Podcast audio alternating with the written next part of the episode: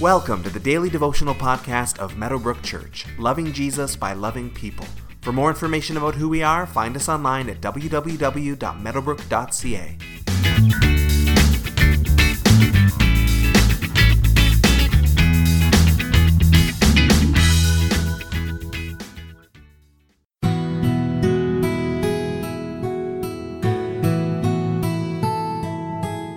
We have heard in the book of Acts that Jesus has ordained that Paul must share the gospel in Rome. Rome is the capital of the Roman Empire and really is the capital of the world at the time. The known civilized world all hinges on what happens in Rome.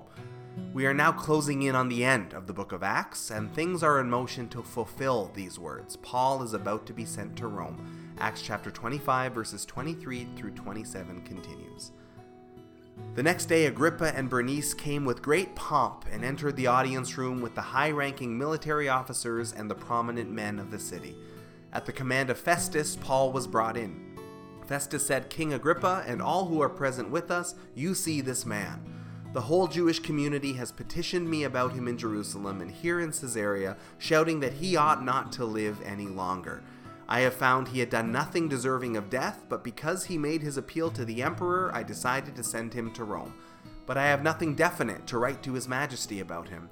Therefore, I have brought him before all of you, and especially before you, King Agrippa, so that as a result of this investigation I may have something to write. For I think it is unreasonable to send a prisoner on to Rome without specifying the charges against him.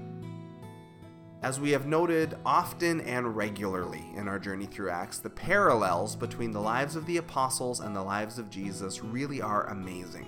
They are truly following in his footsteps in every way. In both the case of Jesus and Paul, there has been an angry mob, there's been a Jewish conspiracy, there's been a cry for death, and there's been a Roman leader who sees no reason to be so upset and who is at a loss for what to do. But while Pilate condemned Jesus to death in order to make the angry mob happy, Festus instead plans to send Paul to Rome to testify before Caesar, saving his life, at least for now. In today's verses, Paul is brought forward to explain himself, and King Agrippa and others are present and will help Festus decide what to say about Paul when he's sent to Rome for his trial there. As this occurs, Paul will be given the opportunity to talk about Jesus once again, his favorite topic. Even in hardship and difficulty, God is still advancing the gospel through Paul's life.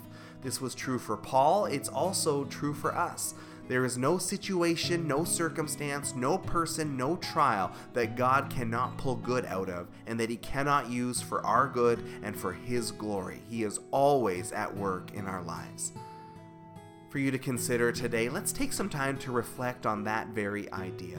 Think of a time when hardship in your life also brought about God's goodness, even if the situation was far from good.